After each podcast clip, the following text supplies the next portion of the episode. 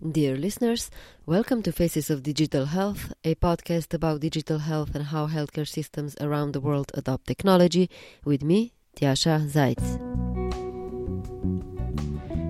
Women's health has increasingly garnered attention with growing research, investments, and discussions surrounding the topic. Although overall digital health investments experienced a decline last year compared to previous years, the proportion of funds allocated to femtech within the digital health budget has seen an upward trend. This is great news, however, there is still significant progress to be made. But what exactly is women's health? It encompasses more than just pregnancy care, breast and ovarian cancer, or fertility. It also includes challenges related to gender based violence or pleasure. In today's episode, you will hear from Shamala Hinrichsen, founder and CEO of Hanai, an application providing reliable health information to the underserved communities in Malaysia and Africa. And the second speaker is Mariatheresa Samson Kadushi, founder and CEO of Mobile Afya, the first USSD application in Africa using internet free mobile technology to provide basic health information in local and native languages, starting with Swahili in Tanzania, East Africa. Mariatheresa and Shamala have already been on Faces of Digital Health, and I attached the link to the previous episode recorded two years ago to the show notes we talked about how tradition can hinder health literacy in Kenya, Tanzania, and Malaysia. The reason this is important is that, based on the meeting that we had two years ago, Shamala and Mariatheresa are now building a new app together. The She Her app aims to address the gap in knowledge about female health, which goes beyond pregnancy related issues. They bring medical education and access while also bringing women into the conversation to share their personal stories, which are validated with medical information. The She Her team brings cultural diversity as well as generational differences to tackle this broad aspect of women's health globally. Enjoy today's discussion and make sure to subscribe to the show to be notified about new episodes automatically. Also, check out our newsletter. You can find it at fodh.substack.com. That's fodh.substack.com.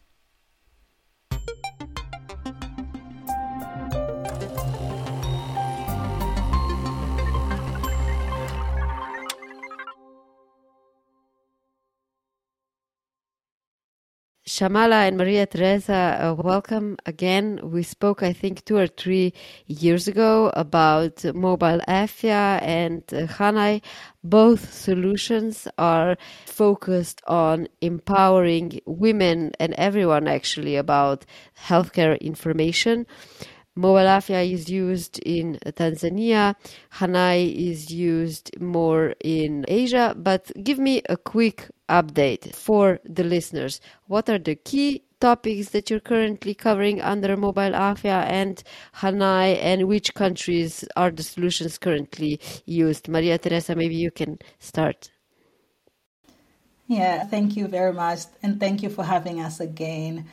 So, Mobile Afya is covering a range of topics from sexual reproductive health, which is focusing on women, and that covers menstrual health, maternal health, also sexual education.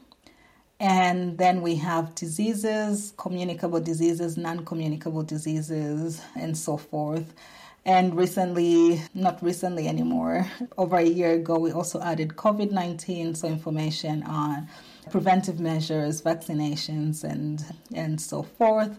That's among a range of topics that we cover at Mobile Afya, but specifically for special group, marginalized groups, we also have nutrition health that covers nutrition for women, nutrition for the elderly or people with disabilities, and so forth. And currently, we're still only in Tanzania, East Africa um, working with over 12,000 users who are actively on the platform. And yeah, so that's the quick update about our work. Is it still USSD application? So a very simple app for even dumb phones. Yes, it's still USSD application. It's still offline. It's really targeting people in rural areas and those who do not have access to internet or smartphones. Okay, Shamala Jiwa Ibu is not is for smartphones, right? It's an app for smartphones. Correct. But since I think we last spoke, some things have progressed. We have gone on to do a little bit more. Jiwa Ibu was the first product we built, and Hanai's whole ethos has had traditionally been focusing on rural and marginalized populations, the vulnerable. Jiwa Ibu carried information on mental health, maternal health, but it works on smartphones. It can operate offline without using all the features, but for most parts, it also requires you to be able, if you have internet, then you can use all the chat features. But the updates since we last spoke, we are now in Mauritania, Northwest Africa. We launched a product bringing gender based violent information, also targeted at the illiterate. So, even for especially girls who cannot read and write, to be able to access information using a lot of edutech for young children as a basis. We built a product that covers domestic violence, sexual violence, child marriage, genital mutilation, and wait for this in six languages. So we that, that particular app is called Najat, and we're continuing to branch out. We are in negotiations to run projects in Indonesia, Mozambique, Kenya, and in North America now. So, since I'm based out of San Francisco, we are looking at North American projects because we also have rural, we have the vulnerable, we have the marginalized. That's where we are at. You two are now together building something new, a new app that's based on women's health. And before we dive into what exactly you're working on, where would you say that women's health is in 2023? If you asked me, three years ago, what is women's health? I would say probably everything that's related to pregnancy and cervical cancer screening and regular checkups uh, at gynecologists. But it actually goes uh, way beyond that. Where would you say we are in 2023 in terms of the understanding what exactly is women's health and what is the knowledge about it? First, we have to give credit to you because it's actually because of you in this podcast that we met. And as a result of that first meeting, we are now building something together because we were already working in the same space. We share the same passion on women health. And we thought, yeah, why don't we actually build something that is targeting people like us and addressing the gap that already exist in female health. And as you said, what when we hear female health, the first things that we think about are diseases or health conditions that impact women and pregnancy because that's what has been associated and talked about more about female health. But female health is from when a young woman or when a girl experiences puberty. So, from menstruation, that journey from that time at the age between 9 and 12 to menopause to when they yeah they do not experience or they don't have they don't menstruate anymore and they don't produce eggs and they go through all that the whole journey and I think there's not enough information out there about what this journey looks like. What are all these years spanning over 40 years that we go through as women experiencing our health? What does that look like? What are experiences for women who do not have children because they still go through their journey, their health journey as women? What is the experience like for older women or as we go through perimenopause or menopause? What does this look like? Just building off everything that Mariatheresa said. So you asked the question, Chelsea, where are we in 2023 on female health? Nowhere where we should be. The journey is still so long and so far to go. But and the product that we're building together, She Her app, we're gonna take it and I'm gonna speak to it in two buckets the pain and the pleasure of being a woman. These are all female health. And right now, where we are in 2023, we're still struggling and very much focused on what comes out of menstruation, what is PCOS, how do we deal with endometriosis, what are period cramps, how do I get pregnant, what are contraceptions available to me, is abortion an option if I require it for my safety, what happens when I have a female child, how do I move on from there. And then, oh dear, I'm waking up very hot and sweaty at night. I don't feel like having sex quite so often. What's going on with my body? And guess what? There's this dearth of information. Either you go in and you find this hard medical info that's actually quite daunting and very few stories. But come on, like half the world is female. We have to all be going through at some part of that journey. What is happening? What happens to your body when you're having an orgasm? Should you be having an orgasm? Is masturbation dangerous? Is it not dangerous? How often should I do it? How often should I not? This is also all part of female health. Everything is linked. And I think the one place that we can maybe celebrate a little bit in 2023 is the fact that there's a lot more acknowledgement. For instance, look at diseases like cardiac disease and menopause. Now there's a little bit more research and understanding on where that intersection is. Or are particular types of or is diabetes now becoming more apparent at certain levels in a woman's journey? So that's where we are in female health. A lot more exposure, a lot more awareness, and there is so much work to do, which is why we're here. You're tackling a very broad aspect of women's health. And what I find especially interesting in this aspect is that you are working already in very different cultures, very different places. And I'm wondering to which extent are these topics different? Is it acceptable? to talk about orgasms in all the cultures that you are addressing it is not it might not be acceptable but it does not mean that women there are not experiencing it or that maybe they might they are not but they should. So yes we come from very different cultural backgrounds and i think this is our main strength.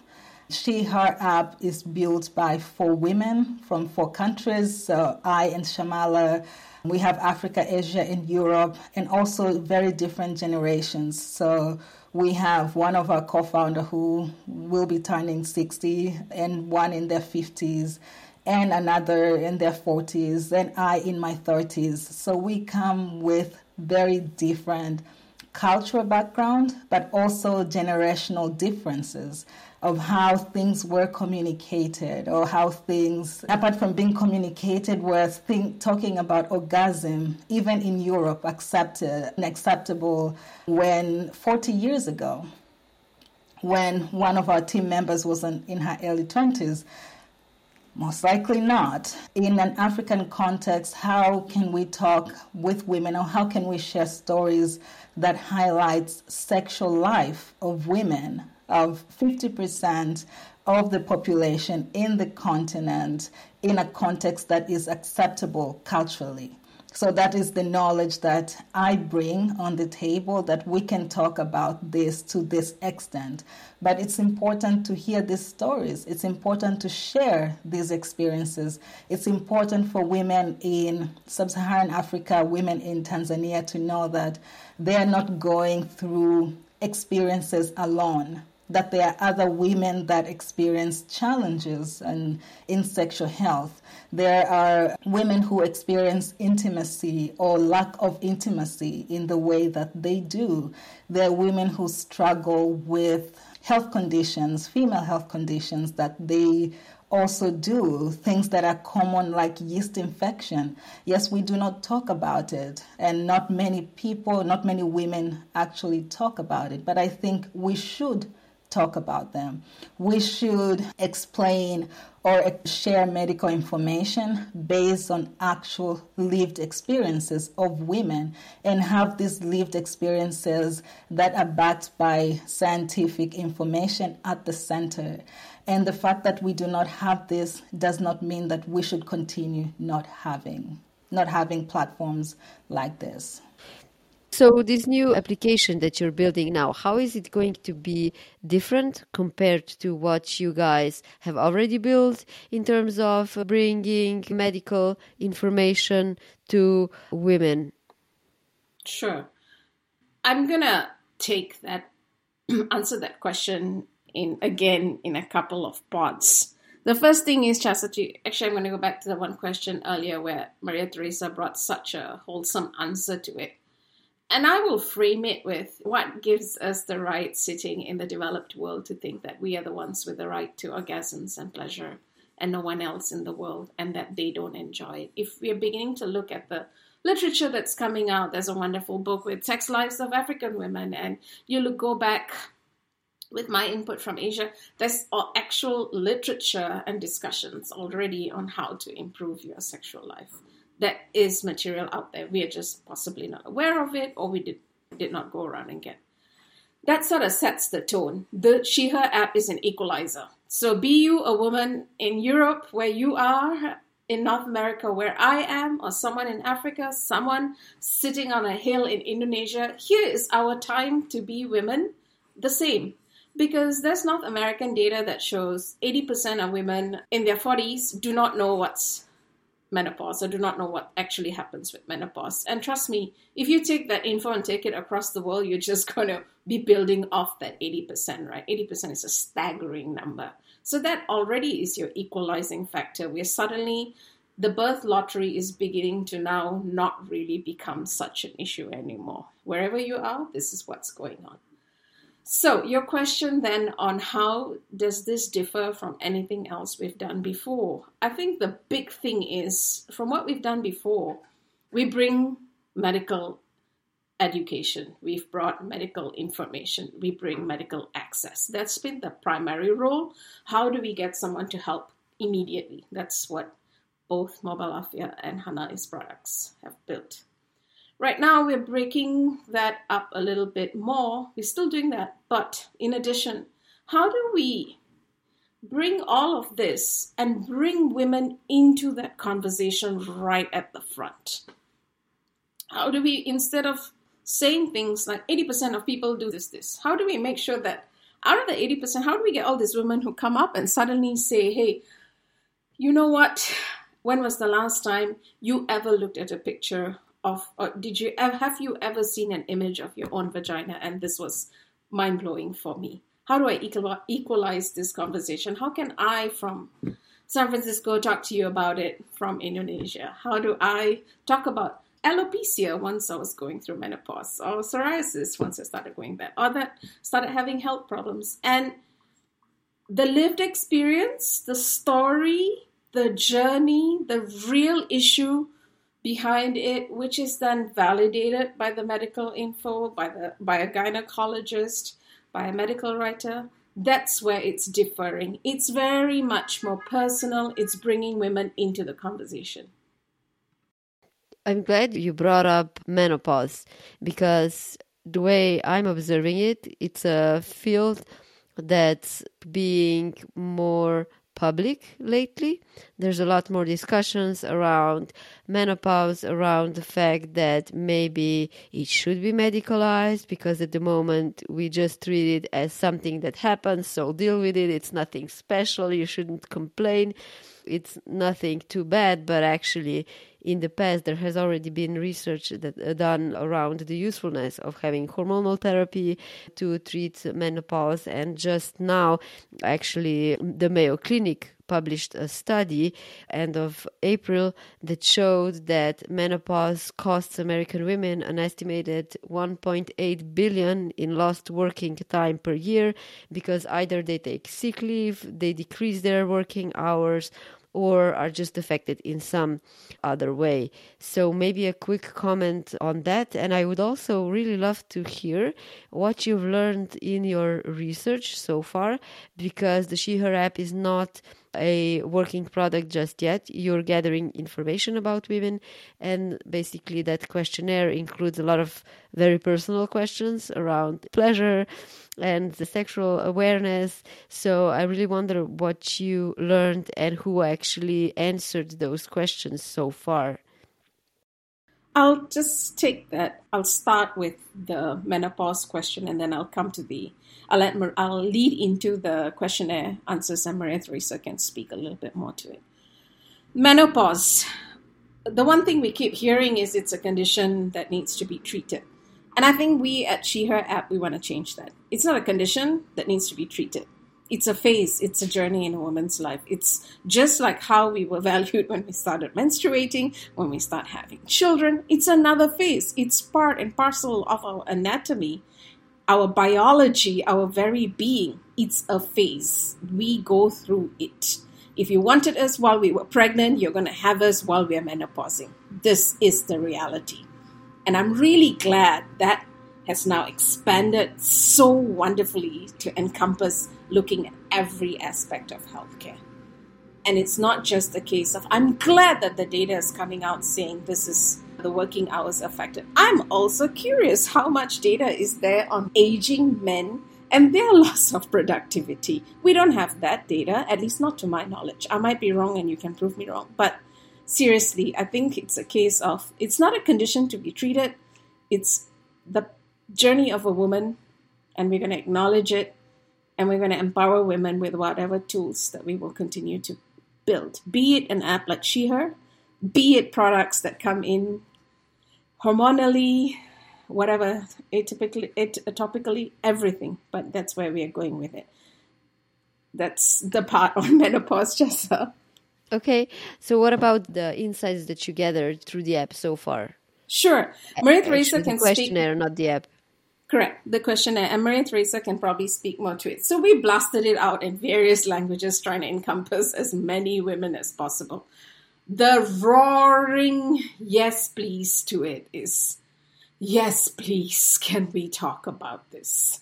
People are so tired of like being made into a condition that needs to be treated. Be it your periods be it while you're pregnant be it when you're menopausing it's we don't want to be treated we want to be celebrated we want to have the conversation and i think from my last look at the questionnaire answers it's across the board so we ran it and we got answers North America, Asia, Tanzania, parts of Africa, Europe. Uh, and the staggering thing is it's equal. It's equal in its ask. Not one, it's not that only Europeans said, I want to know more about masturbation and orgasm. Across everyone, from the depths of an island in Malaysia to New York City. Maria, you can probably add more to it. Yes, the need, or I think even the hunger for women to get information, but also hear from others, hear the experiences of others and what they're going through, and learn from that, and maybe just relate to that. And that's what we saw in the in our questionnaires women, for example, from Tanzania, where yes, these top topics like uh, topics like menopause are not talked about at all. I also didn't know about menopause until very later in life. I knew about pregnancy, I knew about fertility, I knew about some female based health conditions, but I didn't know much about menopause. And I'm seeing my mom, who is actively going through menopause now, and the challenges that she is going through, and the lack of understanding around menopause, and also how that affects her health, how that affects her well being. And I know when I shared also the questionnaire with her, she said, Yeah, I also want to hear from others. What are others experiencing? Because I think I don't hear from anyone that they're going through what I'm going through. There is a lack of those shared lived experiences. And also, the lack of information make means that younger women who will go through menopause and other phases of life do not know what to expect. They don't have enough understanding of how to mitigate that. The treatment like hormonal therapy are not available for everyone. They are not they will not be available in developing countries for a long time. So, how are women going through menopause now? How should they be going through until that is available? And what does it mean to them? And this is also something that we are looking forward to seeing as we will be getting and hearing more from women. What are those experiences like? and also to share our own experiences because even sharing our own experiences before even we started with the survey, we have very different experiences. It, had, it was the most interesting for me as the youngest person in the group to just hear these experiences and to just get the first glimpse. And it was the first time that I heard a woman, apart from my own mother, talking about their, I mean, about menopause. I've never had anyone else. Uh, and other people were from our research, from our surveys, hearing what they have to say. And I think we should share more. We should gain an understanding of our journeys, our health journeys as women, so that we are prepared, but also so that we are informed. And I think my biggest hope, or like what I think this could make, is that also that policies and narratives will be changed about what a woman goes through and what phases they go through. So, yeah. And Tjasa, I want to add something to what Mariatheresa said because it's actually so crucial. The other insane qualifier for us is her mother is from the medical profession, working in the medical profession. So, if you're not a doctor working in specifically health for women at that stage, it's the same thing. It, you so even within our whole group of women on our team and the ones that we begin to speak to, the one big thing we begin to notice is that it doesn't matter that you came out of that you lived in London, moved to New York. Your issues could still be very similar as to if you came out of Kuala Lumpur and moved to Taipei. So, really, that in itself, or whether you trained in biology and went to med school and you did engineering and you're a software engineer. This is where all our stories are coming out now. Given how access to healthcare information and just the attitude towards health differs in different countries, how would you assess the role of technology in this, especially since um, I remember, Mariatheresa, when we had our first discussion, you were explaining to me how basically women might fear that if somebody sees from their family what kind of information they were searching for, that they might get in trouble just because of that. So, from that perspective, I'm wondering how does technology and the information that you plan on providing or sharing, uh, how does it need to be adapted? So, in essence, it doesn't get people in trouble because getting in trouble is not necessarily that somebody is going to make fun of you or is going to punish you. In some cultures, it can really be, I don't know, it, it can have a really hard consequences the advantage is that we have the cultural context. So She/Her is going to operate in places where we understand how culture works.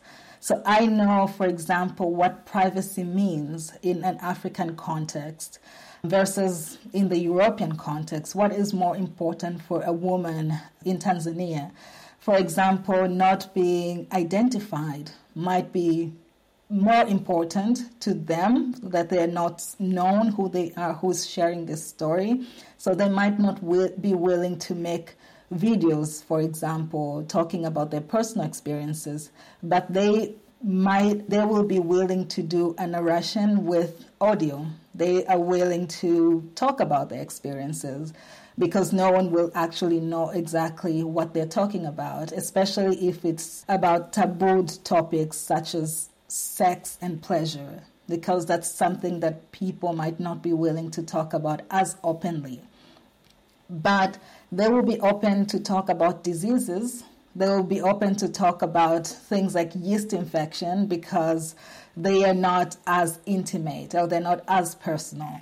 So, having this cultural understanding helps us mitigate through technology and how technology will be applied as, uh, as a source of information.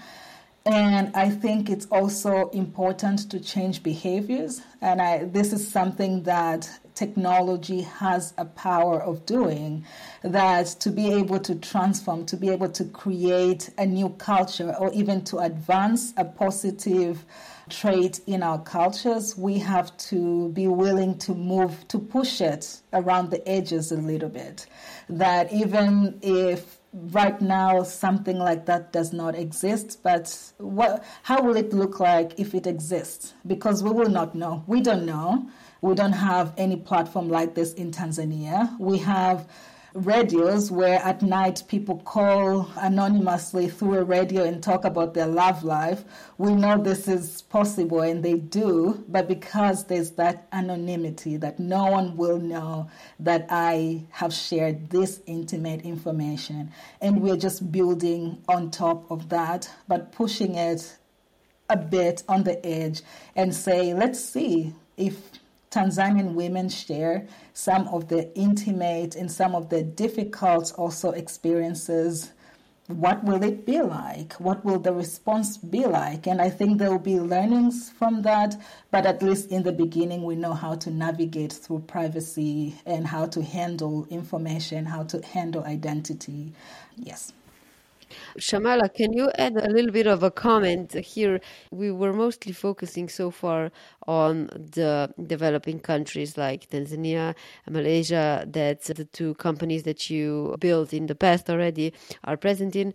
But given that you are based in the US and in California, I'm really uh, curious to hear from you a comment on what Maria said around privacy, around the need to be informed around sexual health and everything related to it especially in light of Roe versus Wade and how basically abortion is practically being criminalized and technology is potentially problematic in this in the sense that now people worry that they will be found out if they bought a pregnancy test with their pay card or that some based on where the uber driver leaves you you might be identified as visiting an abortion clinic. So there's a lot of concerns around the surveillance that we've built with social media and applications and how that can actually impact when the context around things like abortion changes so radically as it did in the US. Thanks, Tjasa. I think two of the things that Maria said when she spoke policy and behavior. That's the power of the digital world at the moment. Through the technologies that we continue to create, we, we are influencing behavior. And through mass behavior change, we have, and backed by data, we have the opportunity to change policy.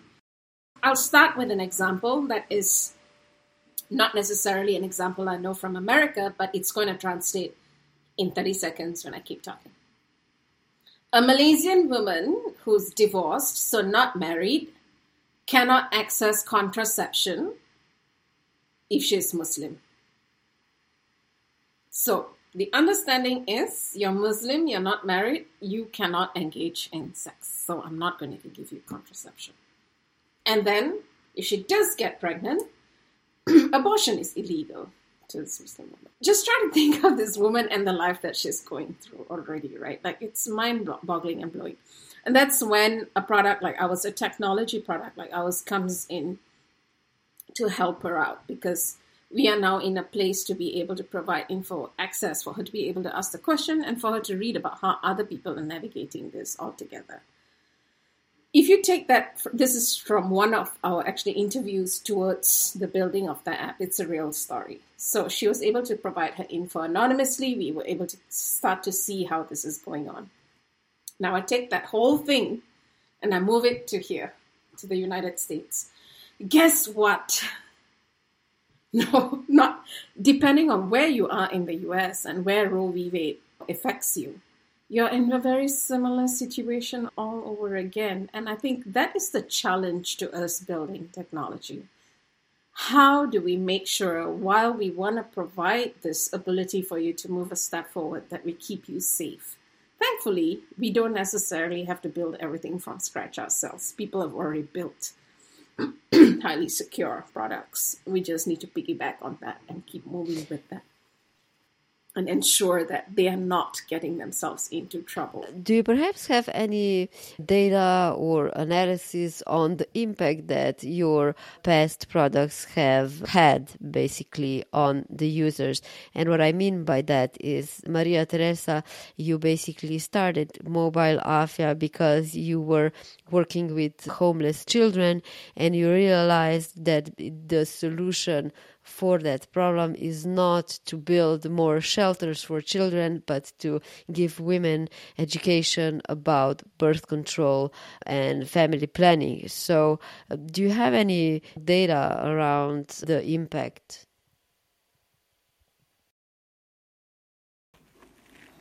Yes.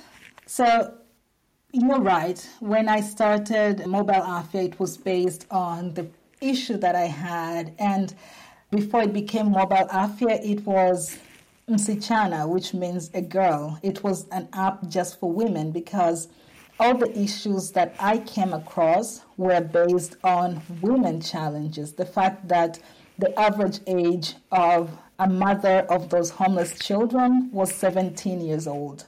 So it was underage pregnancy that created homeless children.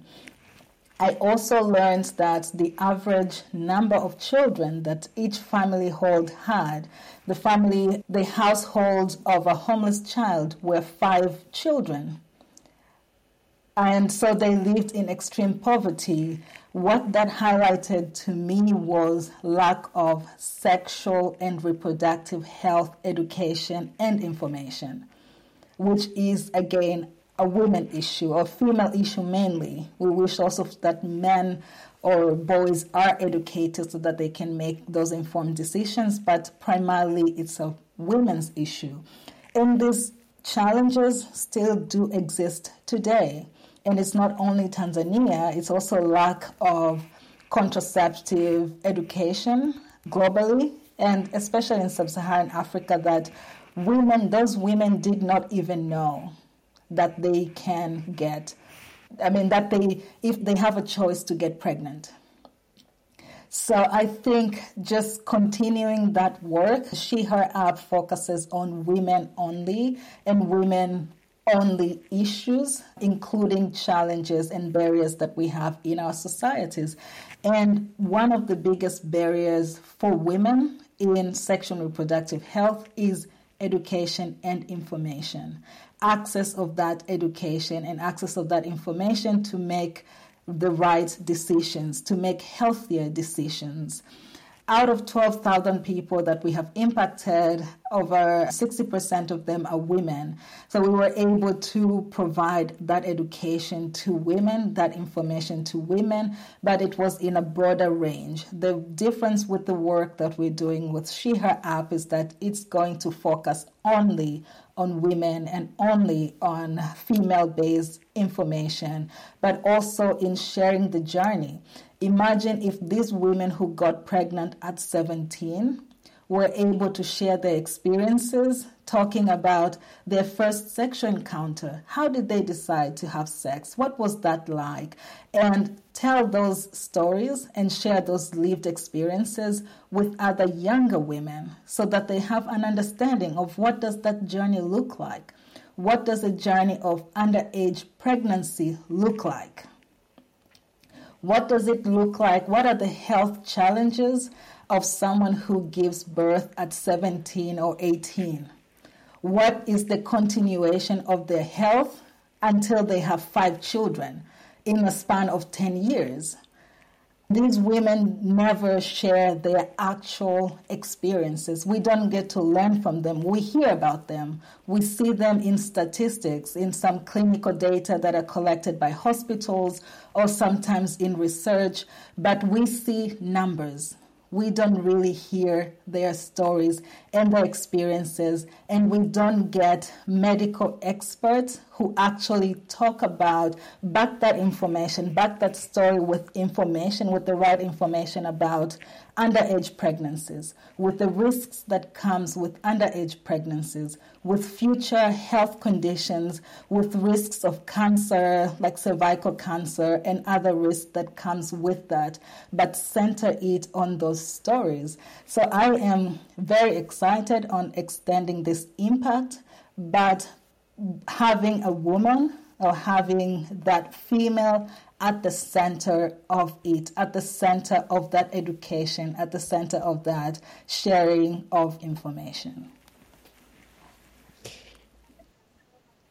Tjasa, the thing that most I think has excited us up to now with any of the work that we've done, and 98% of the time, we have a zero to one, which to me is the most important part of the work. The fact that we are achieving zero to one success in such a high number of people just show because that's the highest impact right? Like when you and on a i'm going to take it away from numbers and the data. I just want to give you an anecdotal story.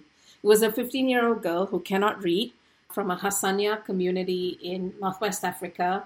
And she looked at one of our products. She managed to navigate through find her language and this is the sound she made when she found out that genital mutilation is illegal by law of her country and by her religion. This is the sound she made. Uh huh.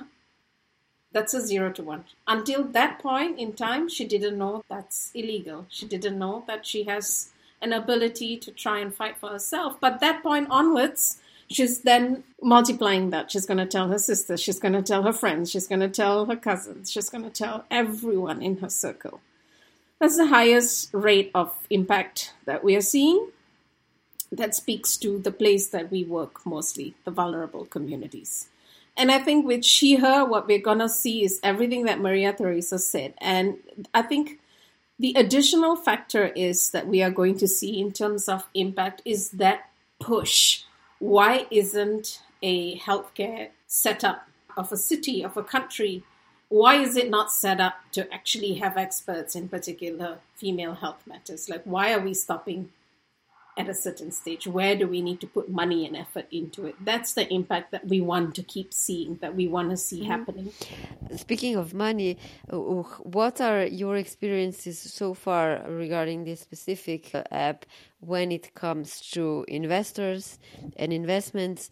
I mentioned already that you've been working as entrepreneurs for over years, but if we look at the percentage of funding inside digital health investments that's attributed to femtech, it's luckily going up. So, according to TechCrunch, it went from 7.6% in 2020 to 13.26% in 2022 do you how what's your experience? Do you observe a bigger interest of investors to support these topics?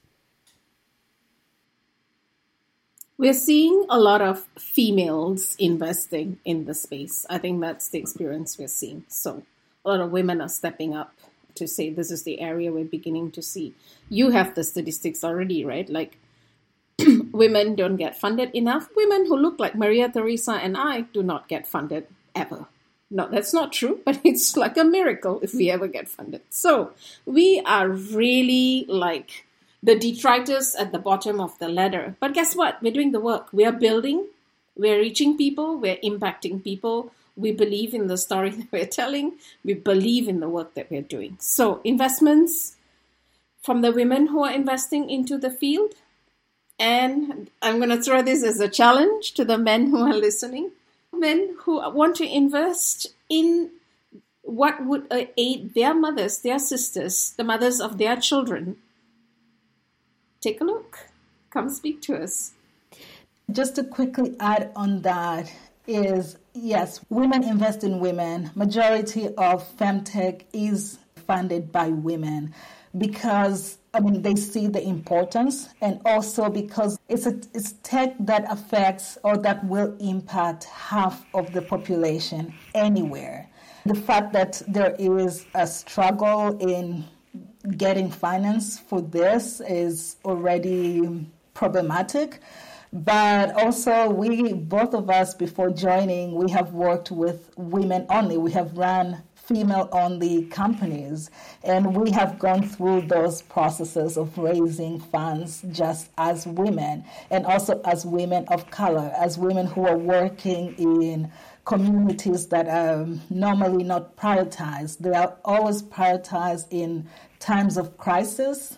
And we know that some of these challenges, and if we don't build to address some of these problems, they will end up being crises. And before they become that, we want to address them. But also, someone has to solve problems and build companies around people who look like us, solving problems and challenges of people who look like us, who are a very large group. So, yes, again, to men and investors out there, there is a market. There are people who are doing the work in femtech, and I think the numbers are saying they're almost doubling, but it's not enough yet. I think there should be more. Is there anything that you observed on the market that you find especially inspiring when it comes to women's health? Because the rise in funding also increased ideas and research and product development the one big thing that has stood out, and it's not just limited to femtech, is mental health. So I think that's been staggering. The and so much needed, and I'm so glad that we have attention to it now. So the products, the investments into mental health gives me hope and courage that we are going to follow. We are going to ride that wave. But also clinical research. I think technology is has has an opportunity to equalize the lack of data when it comes to research and also when it comes to female health. Because in the past most of the research most of clinical research was done on men also on medication on different health conditions due to various reasons that women are too complex or that they have um, they might get pregnant and they will not sustain the period of research and they'll, they're not as viable. But now we have technology and we're able to collect information and collect data that we did not do when we were doing traditional research. So I see a very huge opportunity to actually have new sets of data that have never existed before just because women were not included in research as much as they should have been. And just to throw in a number on that, according to the World Economic Forum Global Health Report, 4% of research and development budgets are focused on women's health, and there are even limitations on the availability of clinical data on women, as those of reproductive age were historically excluded from clinical trials.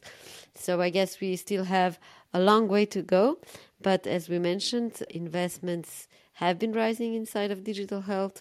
And I guess we can wrap up by saying that we hope it's going to stay that way. I hope this number will triple. And I mean, in sub Saharan Africa, it's 1%. And in some countries, it's less than 1% that goes to female health, but that goes to female teens that female teams of entrepreneurs and innovators. So it's already, it's just very insignificant. And even tripling will still not be enough, but it will be good if they really increase massively. You've been listening to Faces of Digital Health, a proud member of the Health Podcast Network. If you enjoyed the show, do leave a rating or a review wherever you get your podcast subscribe to the show, or follow us on LinkedIn. Additionally, check out our newsletter. You can find it at fodh.substack.com. That's fodh.substack.com. Stay tuned.